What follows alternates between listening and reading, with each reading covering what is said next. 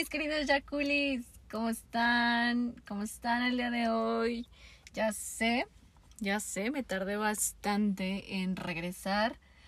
Y pues sí me quiero disculpar con ustedes porque han sido días pesados eh, de trabajo, de pendientes, de cosas que pues estaba haciendo y así, pero no crean, no crean que me, que me olvido de ustedes. La verdad es que nuestro podcast, aunque es chiquito, va en crecimiento y estoy muy feliz por eso. Entonces, eh, pues obviamente por delante van las, las disculpas. ¿Cómo están? Espero que, estén muy bien, que les esté yendo muy padre, que su familia esté siendo vacunada, que vayan bien en la escuela o en su trabajo, en lo que sea que hagan. Espero que les esté yendo muy bien. Y pues nada, eh, el episodio del día de hoy eh, pues como ya vieron en la cuenta de Instagram del podcast, que si no la siguen, eh, pues voy a estar dejando en la descripción de este episodio eh, la cuenta del podcast y mi cuenta oficial, por si quieren ir a burlarse de mis desgracias. Que hablando de eso, voy a hacer un episodio completo de eso, porque creo que tengo buenas anécdotas que contar, pero eso ya es para otro episodio. Pero bueno, eh, en la cuenta de Instagram, como les decía, del podcast, puse a votación dos temas que la verdad es que obviamente voy a tocar ambos, pero quería saber cuál querían escuchar primero. Y como ganó la opción A, que es la construcción del amor propio, pues el día de hoy nos toca hablar de eso. Eh, voy obviamente no va a ser tan extenso, solamente voy a dar como lo más importante y uno que otro punto de vista desde mi experiencia y cosas que me han servido a mí para este para este tema en específico. Y pues nada, vamos a, darle a lo que toca hoy. Y pues nada, amigos, estoy muy feliz de estar aquí un día más con ustedes, hablándoles y teniendo esta bonita plataforma para poder transmitirles algo chido, que eso es el, punto de este podcast. Entonces, pues vamos a darle. Bueno, pues como ya mencioné, el día de hoy vamos a estar hablando del amor propio, de cómo se construye, y honestamente este no es un tema que tenía al 100% preparado, tenía una idea más o menos de cómo quería tocar este tema y cómo hablarlo, porque yo sé que puede ser percibido de diferentes formas, em, pues, y perspectivas, porque todos somos diferentes y todos tenemos ciertas ideas arraigadas desde que crecimos hasta ahora que somos adultos o adolescentes, eh, quien sea ustedes que me esté escuchando. Pero quería hablarlo como desde mi más sincero punto de vista, desde el fondo de mi corazón, ahora sí que pues platicarles cómo ha sido este proceso para mí y las cosas que creo que han influido en que nosotros no tu, de repente no tuviéramos amor propio y creo que todos hemos estado en esa fase donde nos encontramos perdidos y no sabemos qué onda con nosotros, no sabemos querernos, nos, nos odiamos, nos tiramos malas habladas a nosotros mismos y todo ese tipo de factores que influyen mucho a nuestra autoestima.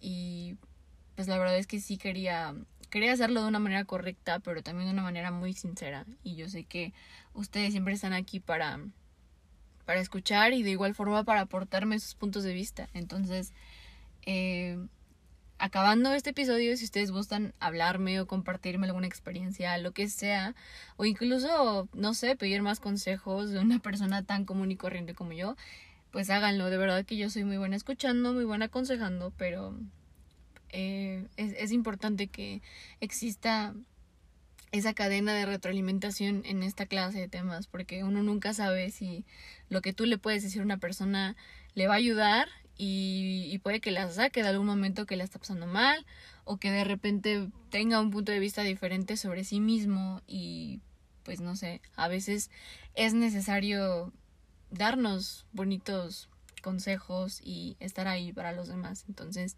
son totalmente libres de hacerlo si gustan. En mi cuenta personal o en la cuenta del podcast, ahí estoy. Entonces, pues nada, ya voy a dejar de parlotear tanto en las introducciones y pues vamos a darle directamente. Bueno, eh, ya hablando directamente del tema, pues creo que uno de los factores principales, si no es que la raíz del problema de, de la falta de amor propio, es el hecho de que nosotros hemos crecido sin, sin haber tocado esos temas, como, como lo es esto de, de tener un amor por nosotros mismos, o la salud mental, o cuidarnos. Hemos crecido en una sociedad que nos han querido implantar estándares de belleza, una cultura machista y misógina, em, y una serie de factores que nos han, nos han hecho moldear nuestra cabeza y nuestros pensamientos de una sola forma. Y lamentablemente crecimos creyendo que era normal no tener amor propio, no preocuparse por lo que pasa por tu mente y tus emociones y por todas esas cosas que, que nos afectan directamente. Eh, menciono ese factor del, del machismo y de la misoginia no por tirarles a los hombres. honestamente no quiero ondear mucho en este aspecto porque en algún momento sí quiero hablarlo en, en el podcast, pero, pero no es el momento. Y lo menciono porque no es algo que solo afecte directamente a las mujeres, es algo que afecta totalmente a los hombres también, porque abarca a ambos géneros, tanto hombres como mujeres. Y, y pues nada, no quiero andar mucho en eso, pero pues sí, siento que es un factor que ha influido mucho porque porque desde niños nunca nunca se nos ha fomentado eso de preocuparnos por nosotros de cierta forma siempre se nos ha inculcado pues sí, ver por, por otros, eh, permitir ciertos comentarios sobre nuestro físico, sobre nuestra personalidad, y incluso el bullying y, y, todas esas cuestiones de acoso que no sé si todos las han vivido, yo personalmente sí las he vivido, pues también influían mucho en mi amor propio. Eh, pero bueno, voy a, voy a comentarles un poquito desde mi trinchera, desde mi punto de vista, cómo fue este proceso para mí de darme cuenta que no tenía amor propio, no me preocupaba por mí misma y un detalle muy importante es que yo siempre trato de ver por los otros. Y esto no lo digo con el afán de echarme flores o de mostrarme como una persona perfecta porque obviamente no lo soy pero siento que toda la vida he querido poner los sentimientos de los demás frente a los míos. Y, y no es que esté mal, amigos, no está mal. No está mal preocuparse por las demás personas porque actualmente vivimos en una sociedad donde la gente es muy egoísta, muy individualista. Son pocas las personas que realmente se preocupan por el prójimo y quieren verlo bien y quieren ayudarlo y, y siento que eso no debe perderse a pesar de todo. Tuve que guardar un poco mi, mi inspiración porque creo que me estoy escuchando muy ronca, así que perdónenme si me escucho como Lolita ya la de pronto. pero no sé, ya tragué saliva, ya hice todo, pero creo que no se me quita. pero bueno, en fin. Eh, como les decía, eh, siento que yo crecí así, eh, de esa forma, dentro de un ambiente donde pues no me, no me preocupaba por mí, siempre me estaba preocupando por los otros, por ver cómo me percibían. Honestamente, durante la época de, de primaria, me preocupaba demasiado por mi apariencia, por mi personalidad y sobre todo por querer encajar. Y creo que ese es un factor muy cabrón y ahí es donde les digo que influye el bullying. A mí me bullaban mucho. Ya en episodios anteriores hice uno sobre el bullying, pero no lo abarqué del todo, pues, sobre mis experiencias, lo quise enfocar de una manera diferente. Pero sí, eh, me burlaban mucho de chiquita y eso no fue hasta que yo me cambié de casa acá a, a donde vivo actualmente. Cuando llegué a esa primaria había gente honestamente muy ruda, muy grosera, muy poco empática. Era gente realmente mala, en, en ese entonces. No, no quiere decir que ellos lo sean actualmente, espero que no. Pero sí me burlaban mucho. Eh, particularmente se burlaban de mi nariz, de mi frente. Me decían que estaba muy fea, que pues nadie, a nadie le iba a gustar que se burlaban incluso porque cantaba. Digo, no soy la mejor cantante del mundo ni nada, o sea, es algo que me gusta, que me apasiona, que lo he estado trabajando, pero en su momento sí, yo, yo siempre he creído que tengo talento. Entonces, cuando yo lo mostraba en la escuela y cuando empezaba a dejar de ser un poco tímida, fue cuando se empezaron a burlar de mí y empezaban a, a tomar todos esos aspectos que veían sobre mi persona y mi personalidad para atacarme, para minimizarme. Y honestamente cuando eres chiquito no piensas en nada de esto, no piensas en tu amor propio, no sabes ni siquiera qué es eso, ¿sabes? Eh, eh, es como, como que no tomas en consideración nada de eso.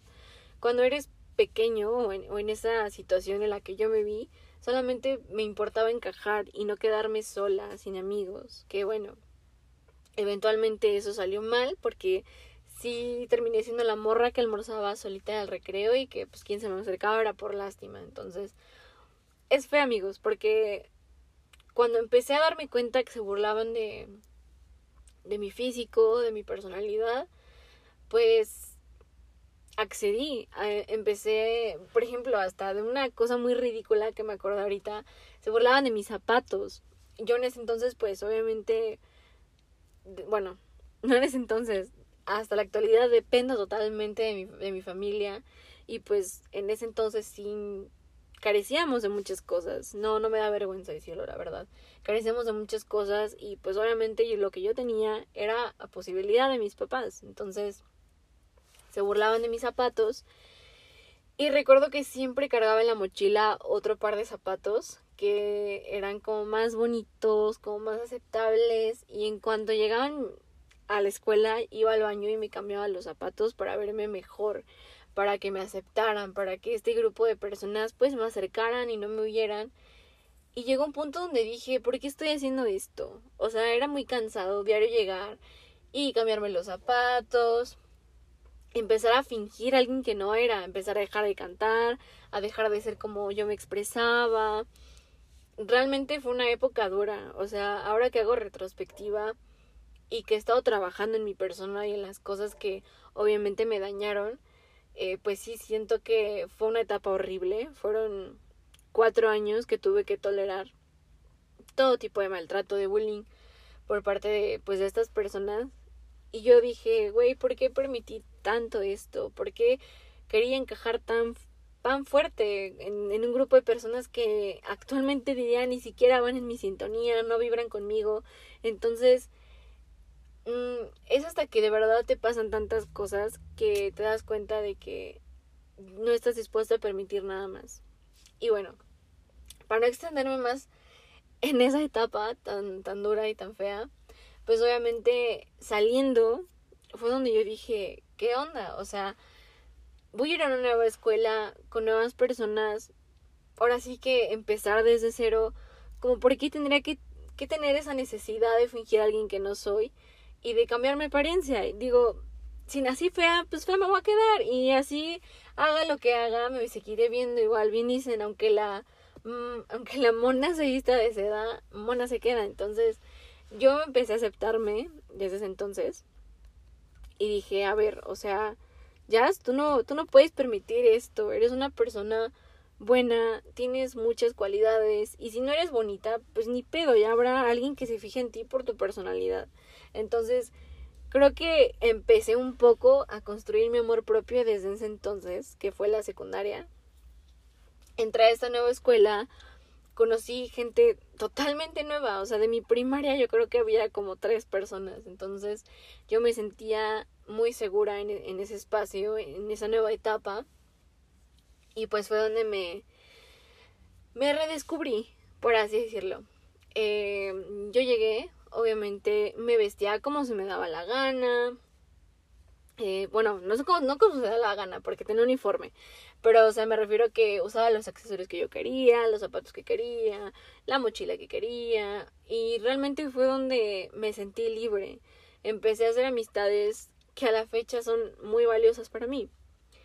Eh, me, me solté tanto, de verdad, amigos, que me hice amiga de los profesores, tuve un desempeño académico increíble y honestamente fue una etapa muy bonita, muy bonita de mi vida porque aprendí a soltar todo lo que me habían hecho estas personas y, aprendí que no necesitaba pretender ser alguien más o querer cambiarme físicamente por nadie. Fue donde dije, pues si alguien me va a querer es porque me quiere como soy.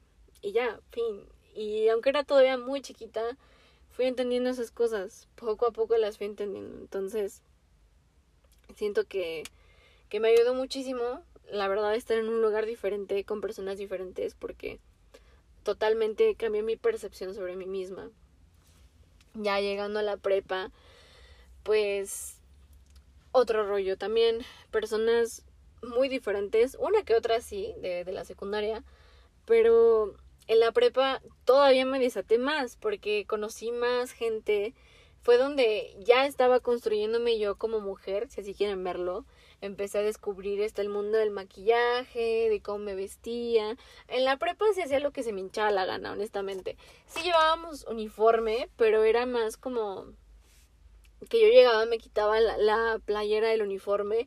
Ahora sí que ahí no tengo un contraste, amigos. No me quitaba la, la playera uniforme por querer, este, porque alguien se burlaba de mí, por cómo me quedaba o algo así. O sea, no, yo me la cambiaba porque, o sea, no, el 80% de la prepa se cambiaba la playera uniforme y era porque pues cada quien como que mostraba cosas que le gustaban. Yo empecé a llevarme mucho playeras de conciertos, de superhéroes, de cosas que me gustaban, ¿saben?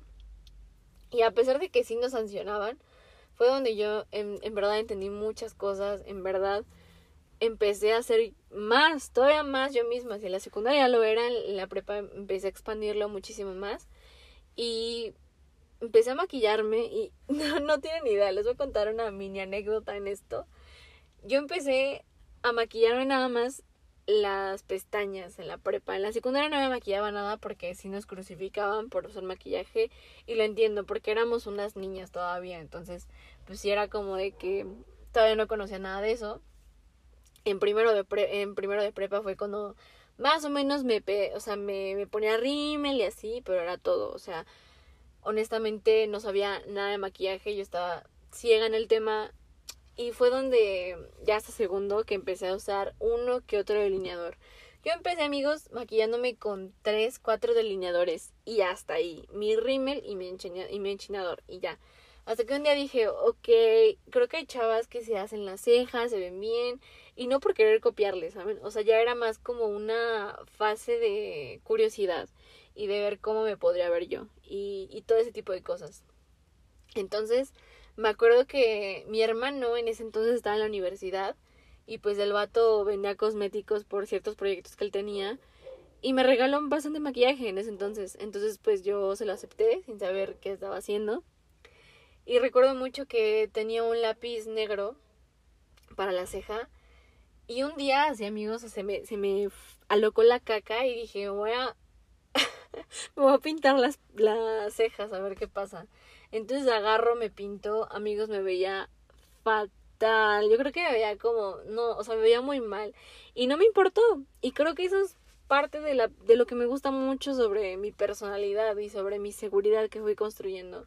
Entonces ya me valió madre, yo me fui en el transporte público, llegué a la escuela y yo no mamen, miren mis cejas, o sea, yo andaba voladísima y mis amigas, o sea, obviamente sin, sin decirme nada malo, me dijeron como güey, te ves bien, pero ah, o sea, te, vamos a arreglar un poquito para que se vean bien, ¿no? Porque pues yo no sabía nada de las cejas, amigos.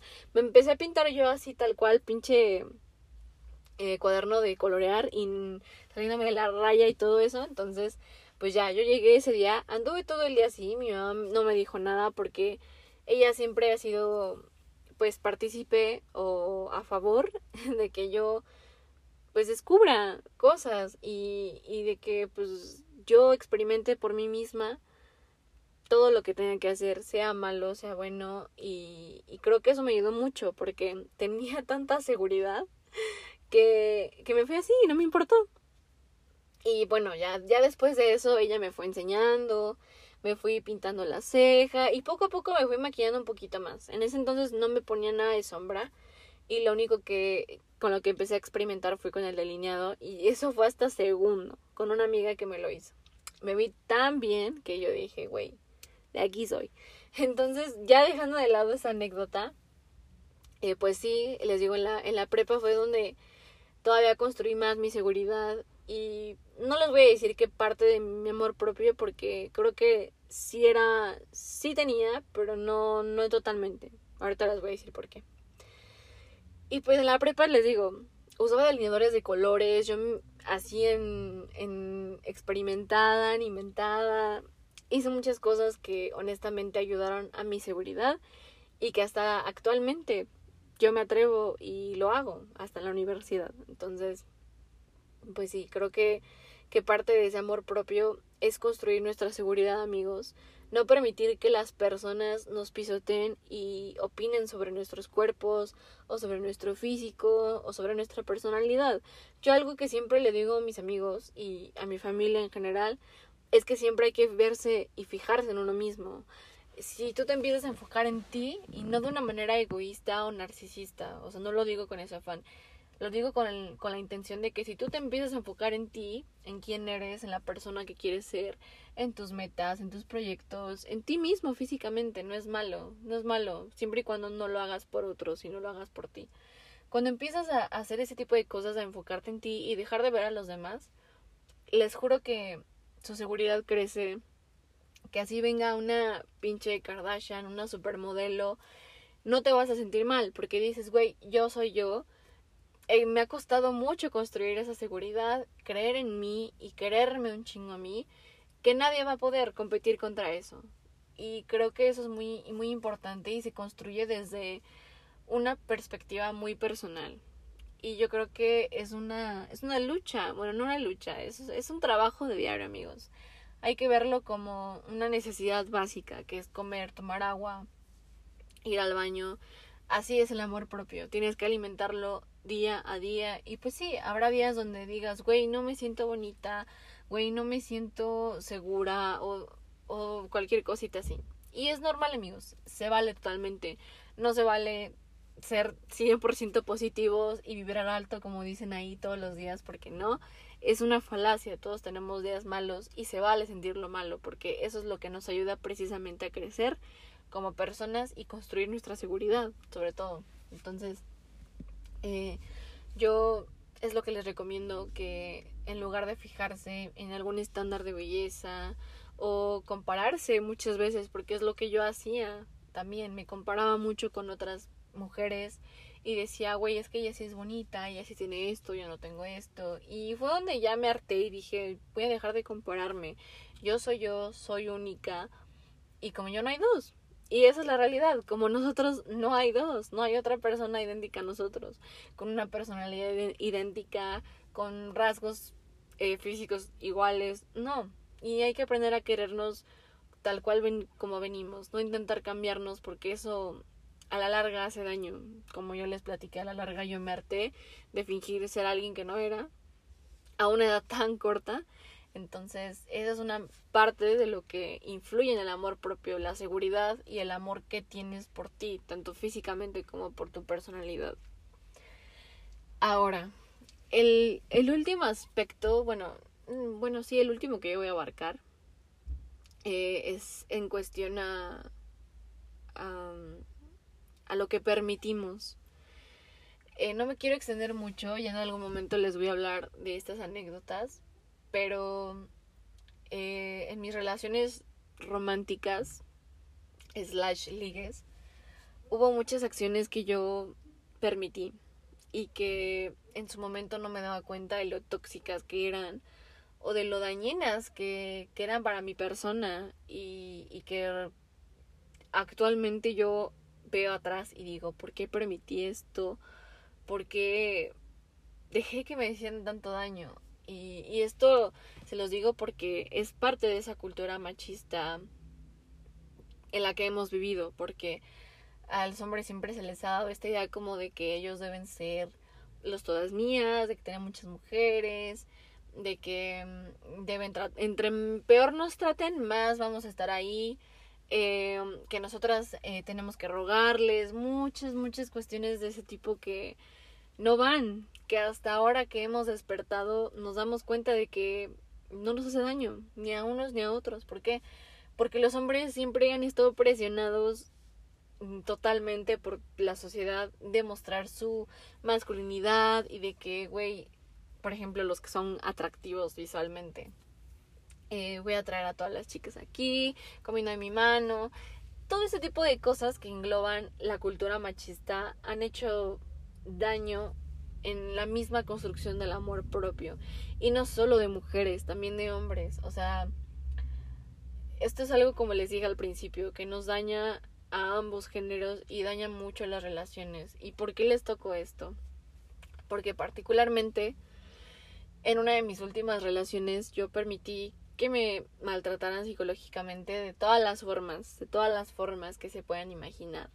Eh, me hacen sentir culpable de de mis mismos sentimientos, de por lo que sentía, cuando me daba cuenta de que no era lo que yo merecía, me retribuían esto como de es que eres dramática, eres muy sensible, es que eres de esta forma y de otra forma y así amigos, o sea, eh, en esa etapa de mi vida me llenaron el bunche de piedritas y me hicieron sentir que yo era la única responsable de mis sentimientos y que la otra persona no era responsable ni afectivamente ni de ninguna forma posible respecto a esta relación que él había propiciado. Entonces, eh, les comento esto porque no fue hasta que yo salí de ese círculo tóxico que yo dije, Jazz, ten dos pesos de amor propio y sal de ahí. Y, y no, no vuelvas a permitir que una persona te haga dudar de quién eres, porque eres una persona detallista, eres una persona entregada, eres una persona que es bonita en, general. Yo así me percibo y no lo digo de verdad de ninguna forma narcisista o egoísta posible, porque no. Eh, solo lo, lo digo de esa forma, porque me hacen sentir mal, me hacen sentir mal conmigo misma, no solo físicamente, sino también emocionalmente. Eh, sobre todo fue esa cuestión en mi cabeza, de que me hacen sentir que no era suficiente, que no estaba dando lo suficiente, que la, que la culpable de todas las fallas o ranuras que había en esa relación era yo. Entonces fue hasta que salí de ahí que yo dije, no tengo necesidad de rogar amor. Cuando estando sola me la paso de, de, poca madre. Yo sola estoy muy bien. Yo sola tengo tiempo para mí, para seguir descubriendo cosas que me gustan, para construir cosas que de igual forma ya las tengo presentes, pero quiero mejorarlas y perfeccionarlas. Y, y fue hasta ese punto que yo aterricé y pensé bien en todas las cosas de que estaba haciendo mal en mi vida. Y mal las digo en esta cuestión de, de que no me quería, no me quería lo suficiente. Digo, sí, estaba como en un punto de, ok, ya, si te quieres, porque has construido estas cosas desde que eras niña, desde que ibas en la primaria, por esas cosas que te pasaron, pero sigues permitiendo otras que te están hundiendo de igual forma y que te están humillando básicamente. Entonces, fue hasta ese punto donde equilibré y dije, ya sí tienes amor propio, pero no tienes lo suficiente para salir de esta, de esta relación tóxica o de las relaciones tóxicas en las que has estado. Y no fue hasta ese momento que yo dije, ya basta. Y creo que tropezar es parte del camino. Por eso les digo, esto no es cuestión de que de un día a otro dices, ok, decreto y ya tengo amor propio. No, amigos así no funciona. Eh, esta construcción de querernos a nosotros mismos, de vernos de una manera distinta, es una tarea, una labor diaria. Y véanlo así como una plantita. Las plantitas necesitan agua, sol, que les hables bonito y diario, o al menos tres veces, cuatro veces a la semana. Entonces, esto es es como una plantita, nuestro amor propio es como una plantita. Tenemos que apapacharla, darle lo que necesita, cuidarla y no permitir que nadie la destruya, que nadie le haga daño, porque si no, no va a seguir creciendo y no va a florecer. Así lo veo yo. Entonces, consejos que les puedo dar para amarse un chingo. Algo que una de mis amigas me recomendó mucho fue que escribiera con post-its o con lo que encontrara eh, frases para pegarlas en mi espejo. Frases tipo como, te ves hermosa hoy, eh, vas a poder con todo. Cosas así que, que, que, motiven, que te motiven a ti mismo. Escriban lo que le podrán escribir a otras personas que quieren, pero para ustedes mismos. Eh, otro consejo que yo he aplicado y que honestamente me ha servido mucho en esto de estar sola. Y siento que es aprender a abrazar tu soledad.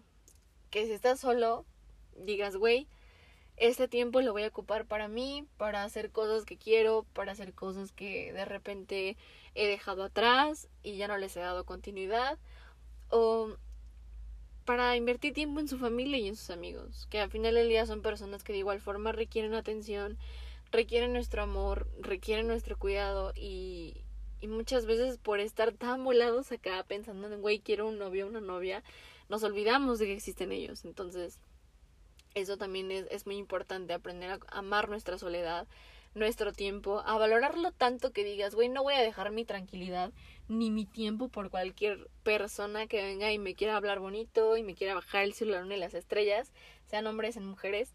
No, aprender a atesorar nuestro tiempo es también parte de esto que es nuestro amor propio, todo lo que engloba, porque no es una sola cosa. Nuestro amor propio engloba muchas, muchas cosas, tanto físicas, emocionales y espirituales también. Entonces, eh, parte de eso también le digo es abrazar nuestra soledad, atesorar nuestro tiempo. ¿Qué otra cosa he aplicado yo? Es hacer ejercicio. Honestamente, ya les hablaré sobre esto de empezar una vida fit en el siguiente episodio. Pero honestamente, desde que yo empecé a hacer ejercicio, me libré de muchas cosas. Y empezar a ver mi cuerpo de una forma diferente y, y quererlo, porque al final del día nuestro cuerpo es nuestro templo, pues me ayudó, me ayudó bastante decir, esta es la persona que quiero ser, no por un estándar de belleza, no por verme como una supermodelo, no por verme como una morra de revista o de Instagram, no, por verme bien y quererme a mí misma. Amigos, perdonen el fondo de los perros, de verdad, es que les juro, les juro que intento grabar en lugares donde no se escuchen ruidos, pero no se puede porque mi vecina tiene perros, pero bueno. Ya voy a acabar, ya casi acabo, entonces eh, como les decía, aparte de eso también es hacer ejercicio, una actividad. No les digo que se pongan a hacer cuatro horas de gym o cosas así, porque no, es excesivo y eso pues también no está bien. Pero pueden salirse a caminar o ver videos en internet sobre baile o sobre este, rutinas muy cortitas que pueden hacer 30 minutos y créanme que les va a hacer mucho efecto. No es la duración, es cuánto esfuerzo le pongan. Entonces, o pueden salirse en bici, a patinar, a clases de baile. De verdad, encuentren algo que de verdad los apasione y que los haga no solamente sentir bien, sino que también les va a ayudar a su cuerpo a estar activos, porque el cuerpo entre menos activo esté, más va a estar piense y piense y pues la vida sedentaria tampoco es bonita, amigos. Entonces, eso también me ha ayudado mucho otro consejo también es que hagan cosas que, quieran ustedes, que les guste.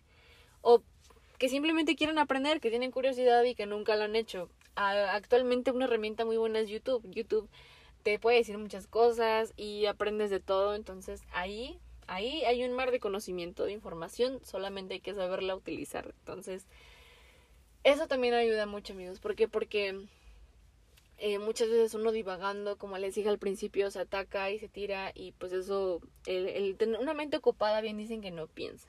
Y no es que pensar esté mal, pero muchas veces, como les digo, nada más estamos pensando de manera tóxica y pues eso no, eso no está padre. Entonces, eso es lo que yo actualmente podría recomendarles, eh, que, nos, que se enfoquen en ustedes, que dejen de mirar a otros, que dejen de querer ser como algún famoso, como alguna persona de Instagram, un influencer, ¿por qué no? Ustedes, tal cual son, cada uno que me está escuchando en este momento es único y valioso y hermoso en su manera y, y de verdad eso es parte del, del daño que nos han hecho, de que nos han querido moldear a un estereotipo, a una sola forma y eso no está bien amigos, es, es lo que nos ha tenido en este círculo vicioso de que no nos queremos y de que queremos ser como otras personas, porque sé que todos hemos querido hacerlo en algún momento, pero no. Eh, parte del amor propio es la aceptación, es decir, yo nací así, con, con estos privilegios o no, con esta cuestión física o no, y, y no es que se tengan que quedar ahí, obviamente no. Todos debemos superarnos y no solamente como personas, sino también de una forma espiritual, pero así empieza esto, de superarnos. El, la aceptación lo es todo, el decir yo soy así y pensar qué puedo hacer para mejorarme a mí como persona, no solamente físicamente, mentalmente, de todas las formas posibles. ¿Qué puedo hacer para mejorarme? Y, y sobre todo cuando se planteen estas preguntas, digan, güey, lo voy a hacer por mí, porque quiero quererme un chingo, porque quiero verme en un futuro de esta forma y mirar atrás y decir, gracias, Jazz o cualquier, bueno, su nombre de ustedes, eh, en este caso lo voy a ejemplificar conmigo, gracias Jazz por haber tomado la iniciativa de hacer estas cosas para que yo esté en este, en este momento, este, donde estoy parado. Y, y creo que eso es lo bonito, es lo que yo he visto a raíz de todo este tiempo que ha pasado y decir gracias Jazz del 2012, 2013 por dejar de lado lo que te hacía daño, por empezar a trabajar en ti, por empezar a preocuparte. Y, creo que eso es lo bonito, mirar atrás y decir, güey, he avanzado, no estoy donde quisiera, pero sigo luchando, sigo trabajando para que el día de mañana sea la persona que quiero en todos los aspectos. Y que de igual forma me siga preocupando por los demás, pero también piense en mí y me ponga como prioridad ante todo. Entonces, eso es lo que yo les recomiendo, es lo que sale de mi corazón y creo que quiero terminar diciéndoles que, que sí, reafirmando, no es, no es malo preocuparse por los demás. Y creo que es muy importante ser empáticos y ayudarnos entre nosotros mismos, porque ese es el problema de muchas cosas, que la gente es tan individualista que no quiere ayudar al prójimo, es más, le pone el pie o quiere verlo mal, entonces ese no es el punto. El punto es pensar en ti mismo, sí, quererte. Y de igual forma, ya teniendo esta construcción de amor propio, de, de valor, teniendo una noción de que eres alguien importante y de que eres alguien que va a sobresalir y que no importa con quién se te atraviese o cuántas cosas se, se, te atraviesen, tú vas a seguir peleando y construyéndote y trabajando en ti, porque al final del día a eso venimos a la vida a aprender y pues a nunca dejar de hacerlo. Pero sí es muy muy bonito que de igual forma entre nosotros mismos nos ayudemos porque de otra forma jamás vamos a avanzar en un conjunto y pues vivimos como un conjunto, como una sociedad. Entonces, eso es lo que yo les dejo hoy, amigos. Si quieren compartir cualquier cosa o quieren acercarse a mí, tengan toda la confianza del mundo. Soy una persona muy abierta, de repente sí me tardo en contestar eh, los DMs, pero pues siempre trato de hacerlo y me gusta mucho ayudar a la gente. Por eso decidí crearme esta plataforma, porque quiero transmitir mensajes bonitos, quiero ayudar a la gente y, si puedo hacer algo, o sea, o mover a alguien con mis experiencias, lo quiero hacer.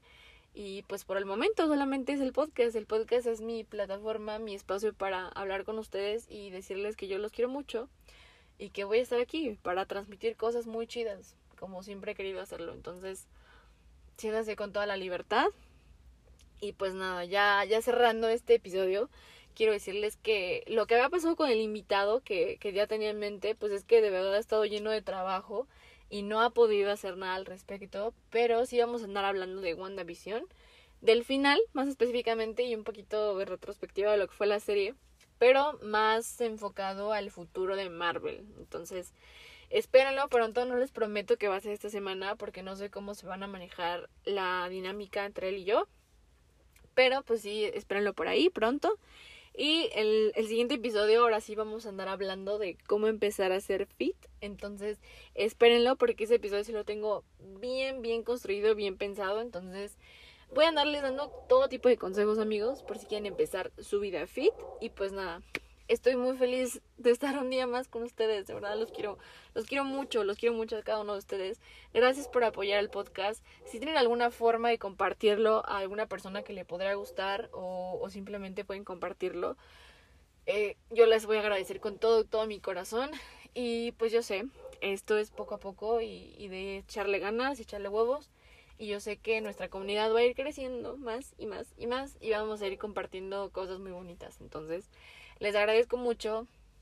Eh, espero que tengan linda noche, linda tarde, lindo día, a la hora que sea que estén escuchando esto.